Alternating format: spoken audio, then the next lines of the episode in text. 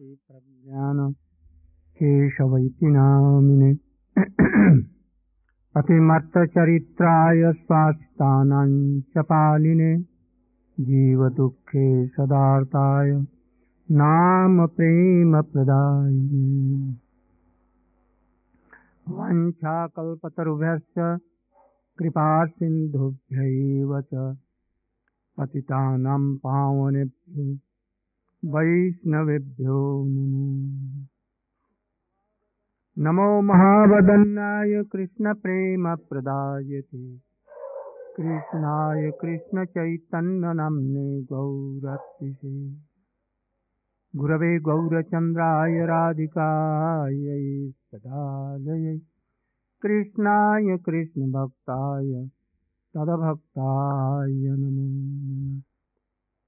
यं प्रव्रजन्तमनुपेतमपेतकृत्यम् द्वैपायनोऽपि रहकातरया जुहाव पुत्रेति तन्मयतया सर्वोऽभिनेदु तं सर्वभूतहृदयं मुनिमानतोऽस्मि तवैवास्मि तवैवास्मि न जीवामि त्वया विना।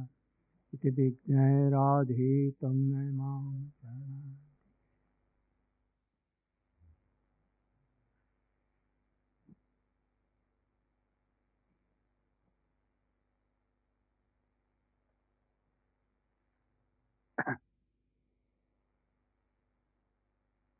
हमने कल बतलाया था कि हमारे वैदिक धर्म का, सनातन धर्म का, उसी को वैष्णव धर्म कहिए, भागवत धर्म कहिए, का मूल प्राण स्वरूप है भगवान का रूप मानना। जो लोग भगवान का रूप नहीं मानते वे सनातन धर्म को मानने वाले नहीं।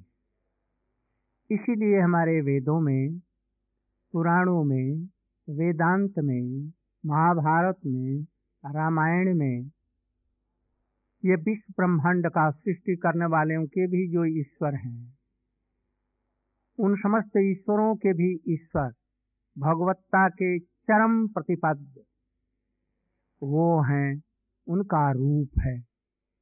उनका गुण है, उनकी दया है। यदि रूप नहीं मानेंगे तो निराकार ज़ीरो शून्य हो जाएँगे। हमने दो दिनों तक तरह तरह के उदाहरण दे करके आप लोगों को समझाने की चेष्टा की। इसलिए आप पक्की धारणा रखेंगे कि जो लोग यह कहते हैं कि भगवान का रूप नहीं है, निराकार है। वो लोग ठीक नहीं कह रहे। निराकार इसीलिए कहा गया कि इन आँखों से नहीं देखा जाता। किंतु साथी साकार वो हैं। उनका रूप है। वही रूप लेकर के रामचंद्र जी सब समय आते हैं। वही रूप लेकर के कृष्ण आते हैं। वो बदलता नहीं है। किंतु साधन के द्वारा प्रकटित होता है। इन आँखों से तो आत्मा भी नहीं दिखाई देती। तो फिर वो कैसे दिखाई किंतु है रूप। सच्चिदानंदमय रूप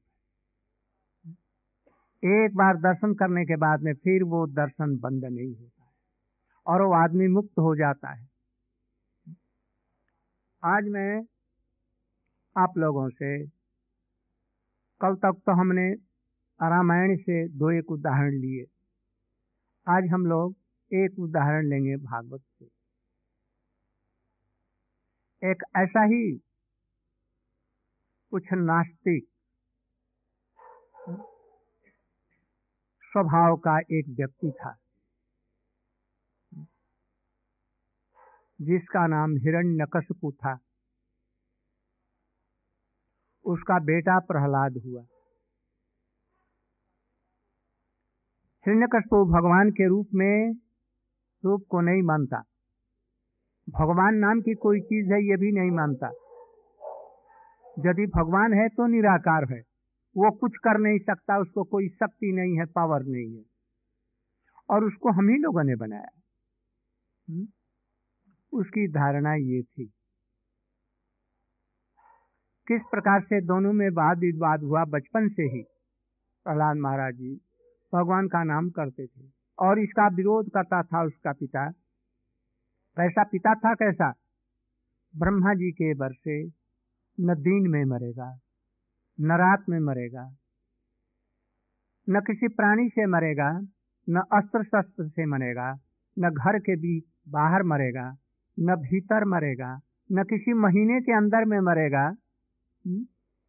न आकाश में मरेगा, न पताल में मरेगा, ऐसा सब भर ले लिया वज्र की भांति पच्चीस, छब्बीस चौबीस, पच्चीस वर्ष का नौ युवक जैसा, वज्र जैसा शरीर और समस्त देवताओं को भी परास्त कर लिया।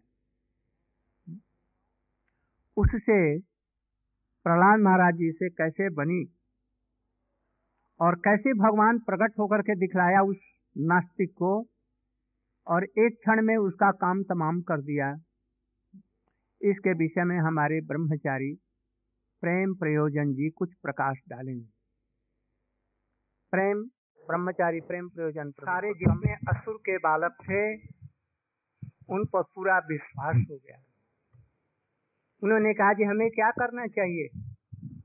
उन्होंने कहा जैसे जैसा कि उन्होंने बताया सदगुरु का पदाश्रय करके उनके चरणों में अनकंडीशनल सरेंडर करके भगवान का नाम कीर्तन स्मरण और ये सब करना चाहिए। तुम लोग आज से ही हमारे साथ में भगवान का नाम कीर्तन करो। और ये कह करके प्रहलाद महाराज जी सब बच्चों को लेकर के कीर्तन करने लगे। कौन सा? है कन्हैया फिर से आ जाओ। सब बच्चों की शरीर की सुध बुद्धि सब समाप्त हो गई।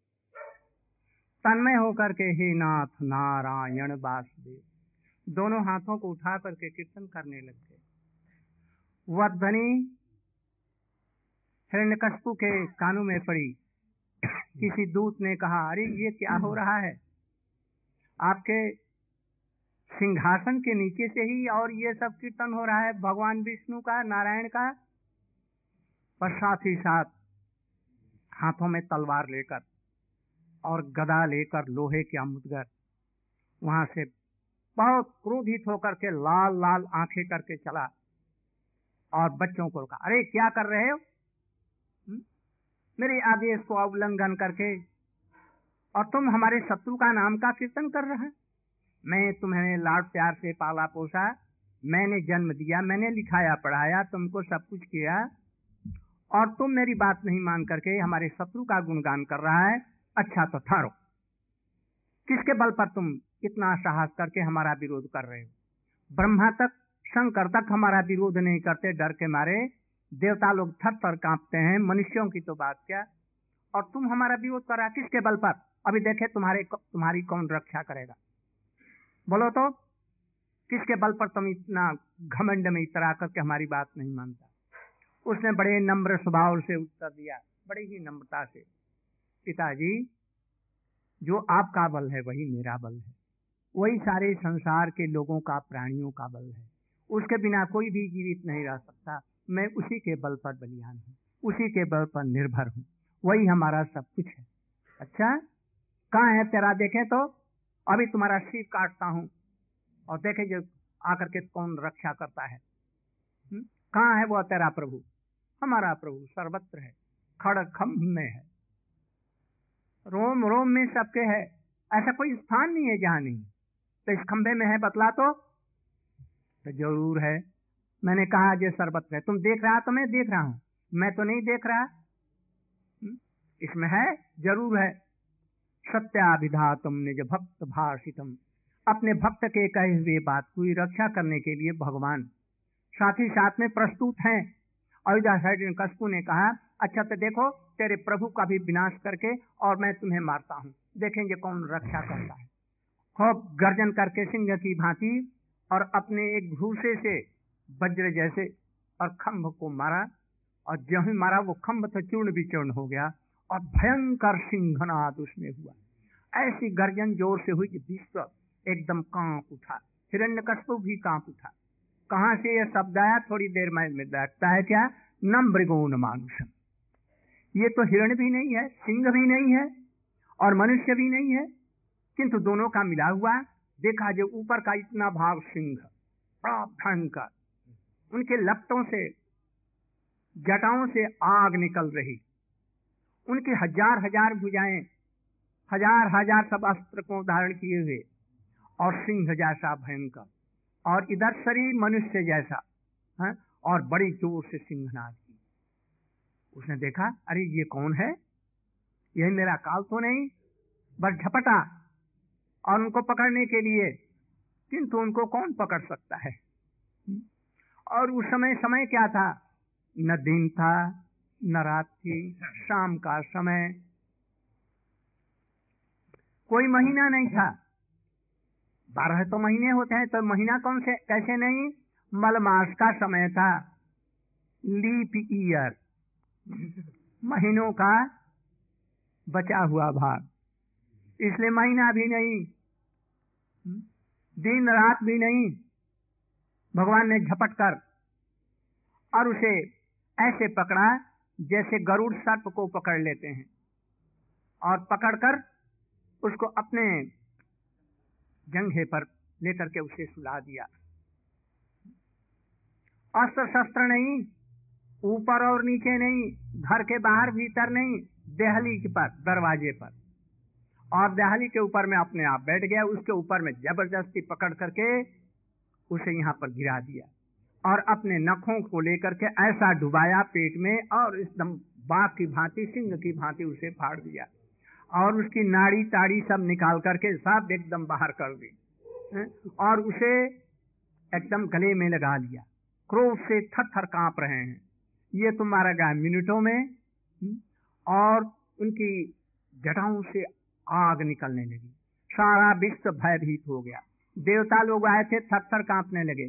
ब्रह्मा जी ने कहा, लक्ष्मी जी से, अरे, अब तो उनको शांत करो, अब तो हिरण्य मारा गया। मैंने कहा, मैं आज नहीं जा सकती। आज मेरे बस की बात नहीं। भगवान ब्रह्मा जी ने कहा, शंकर जी जो, आप तो उनके बड़े प्रिय हैं, आप थोड़ा सा जाकर के उनको शांत कीजिए। महा महाभय की बात मैं नहीं जा सकता आज।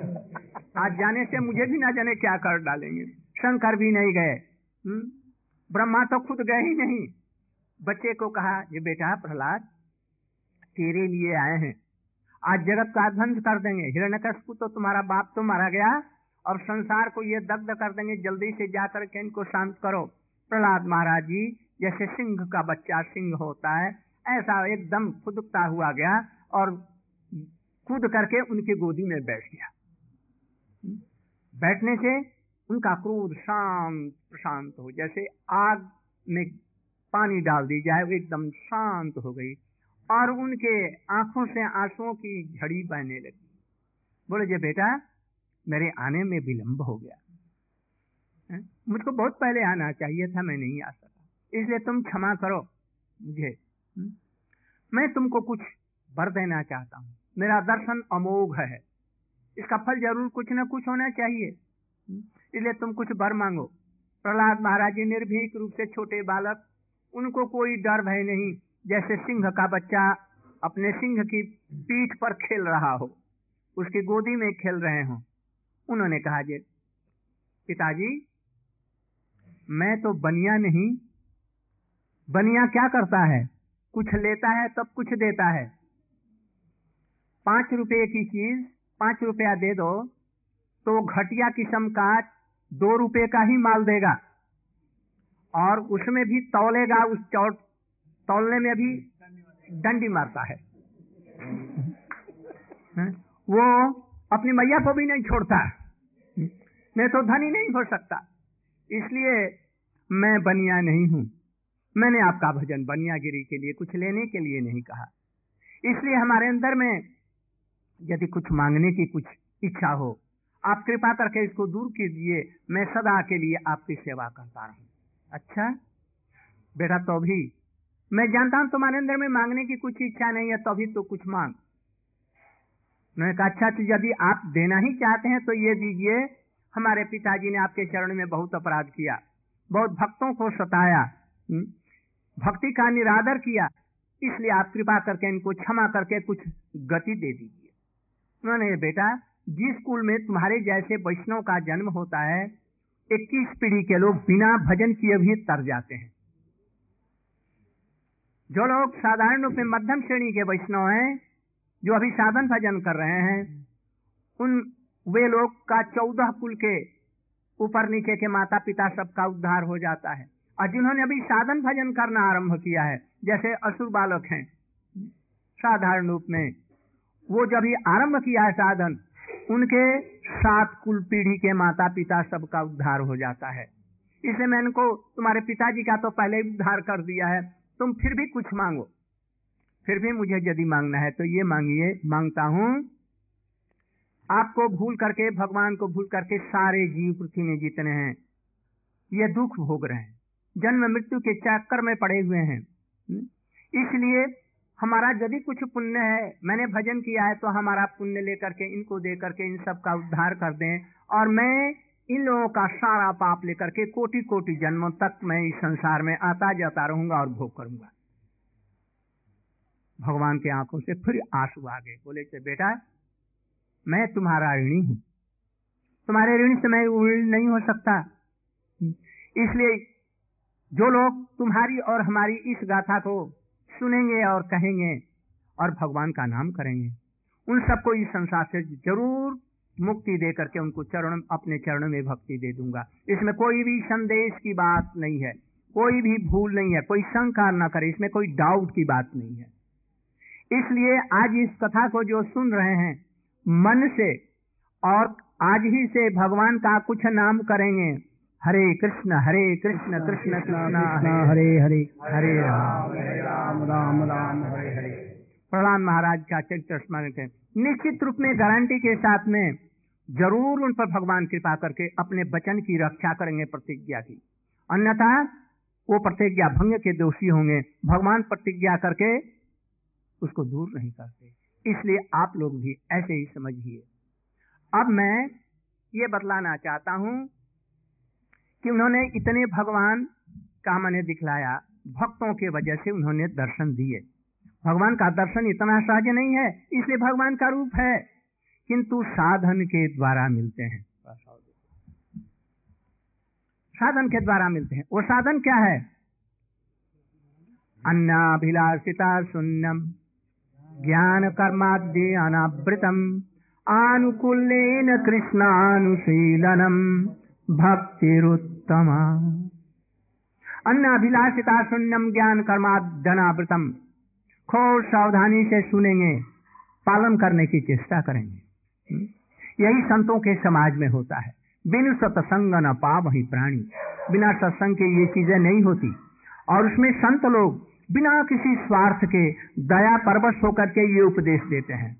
मैं भी आप लोगों से किसी चीज़ की आशा नहीं करता। इतने बड़े दूर देश से भारत से आया। इसी बातों को सुनाने के लिए यदि इतने सुनाने में से एक आदमी भी हमारे उपदेश को सुन करके उस पर चला? हम्म, उसका जीवन धन्य हो जाएगा।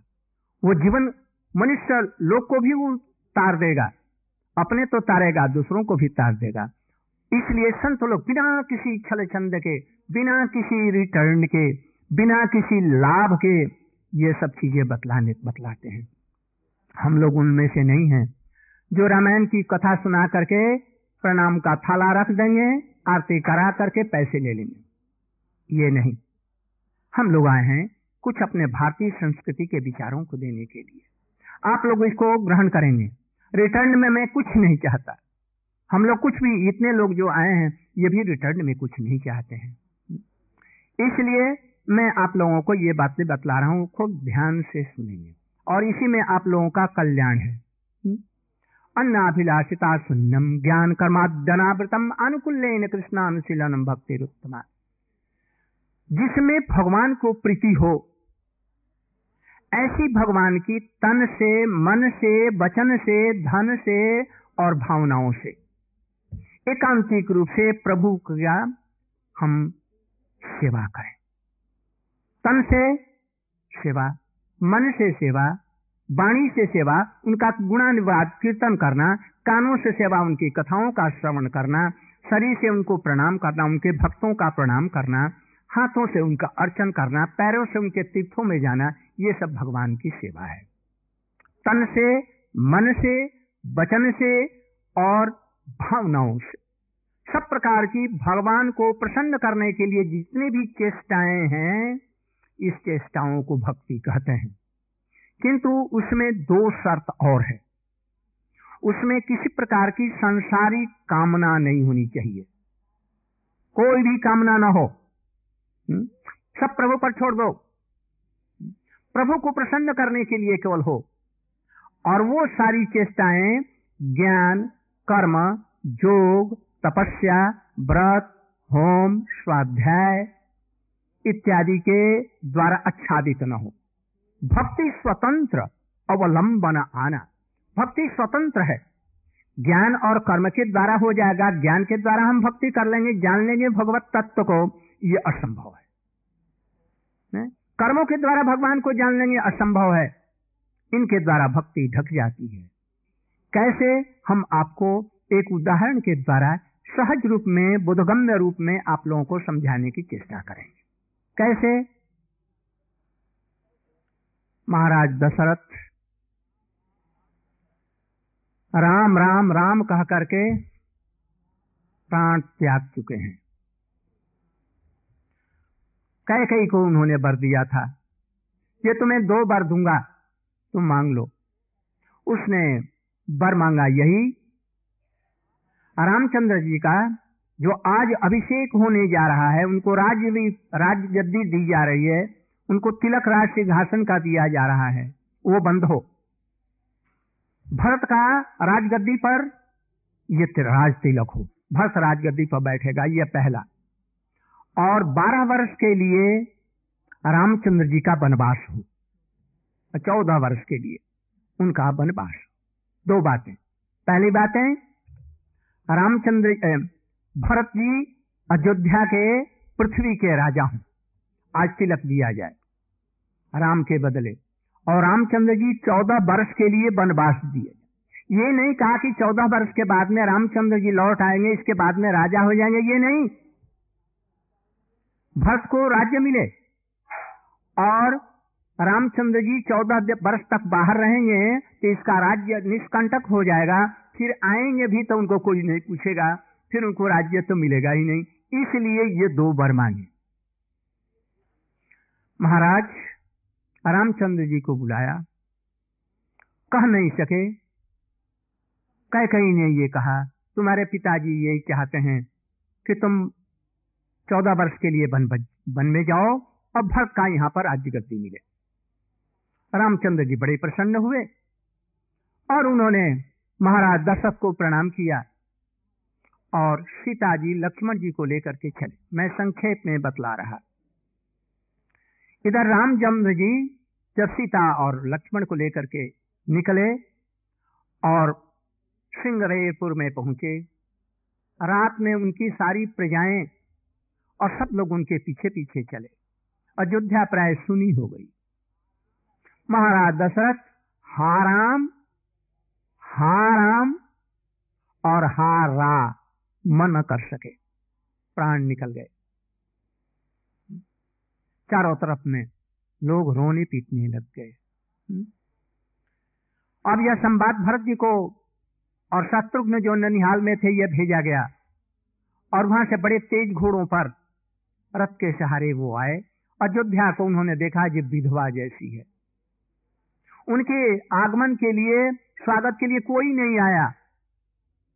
जब वहाँ से भीतर में पहुँचे, देखा, गधे रो रहे हैं। सिगाल रो रहे हैं। चारों तरफ़ में अक्सुन हो रहे हैं।